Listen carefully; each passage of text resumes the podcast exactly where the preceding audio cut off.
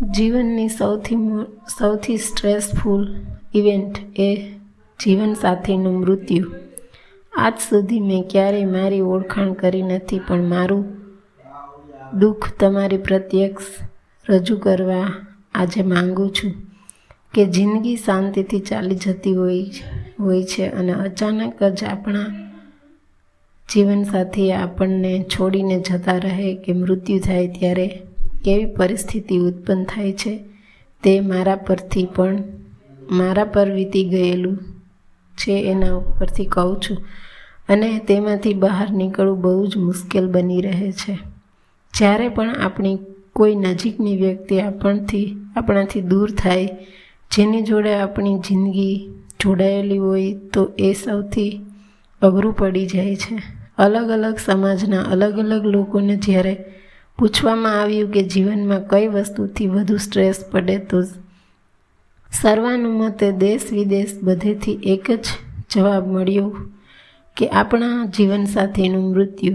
જીવનસાથીનું મૃત્યુ એ આ ઇન્ડેક્સમાં જીવનની સૌથી સ્ટ્રેસફુલ ઇવેન્ટ જ્ઞાત થઈ.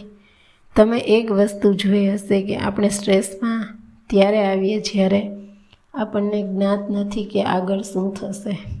આપણા જીવનસાથીમાં આપણને સો ખામીઓ લાગતી હોવા છતાં આપણે મોટા ભાગે જ્ઞાત હોય છે કે કેવી વ્યક્તિ છે અને એની તાકાત કઈ વસ્તુઓમાં છે અને નબળાઈ કઈ વસ્તુઓમાં છે.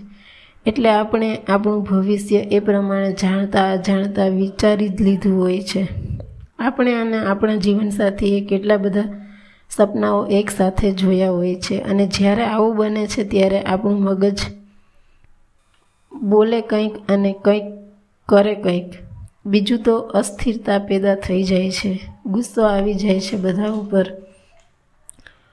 હું તારા વિના જીવી શકું નહીં એવી બોલનાર જ્યારે, એવી વ્યક્તિ જ્યારે બોલનાર આપણને છોડીને જતા રહે છે ત્યારે આપણું બોલેલું અને જીવેલું અલગ કરતાં કંઈક શીખવાની ચેલેન્જ આપણી સામે ઊભી કરી દે છે. સૌથી પહેલાં આપણું મન સંપૂર્ણપણે જે ઘટના ઘટી છે તેને નકારી કાઢે છે. આપણું મન એમ જ કહે છે કે આ જે ઘટ્યું છે એ શક્ય જ નથી. ચોક્કસ કંઈક રસ્તો નીકળશે.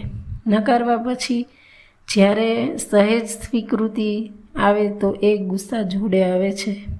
જે ઘટ્યું છે તેના માટે આપણે ઈશ્વરને અથવા આપણા નસીબને અથવા તો કોઈ વ્યક્તિને દોષી માનીએ છીએ. આવા સમયે પ્રિયજનો એ વ્યક્તિને બને ત્યાં સુધી એકલા ન મૂકવી જોઈએ. પછી થોડા સમય પછી જે ઘટ્યું છે તે વ્યક્તિ સ્વીકારતી થઈ જાય છે કે એ વ્યક્તિ એના જીવનસાથીમાંથી જતી રહે છે, જીવનમાંથી જતી રહી છે.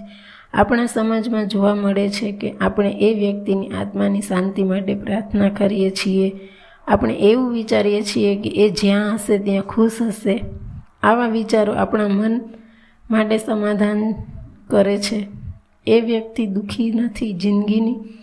નજીકની કોઈ વ્યક્તિ દૂર થઈ જાય તો ડિપ્રેશન અને દુઃખનો અનુભવ કરવો એ આપણને મનુષ્ય બનાવે છે. પછી સમય જતાં આવી પરિસ્થિતિની સ્વીકૃતિ વ્યક્તિ કરી આગળ વધવા માંડે છે.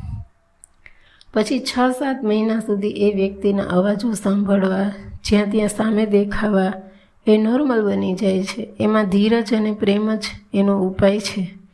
આપણે નસીબદાર છીએ કે એક એવા સમાજમાં જીવીએ છીએ જ્યાં વ્યક્તિના મૃત્યુ પછીની શોક વિધિઓ ખૂબ વિકસિત અને હૂંફવાળી છે. તો તેમાંથી શોકમાંથી માણસ જલ્દી બહાર આવી શકે.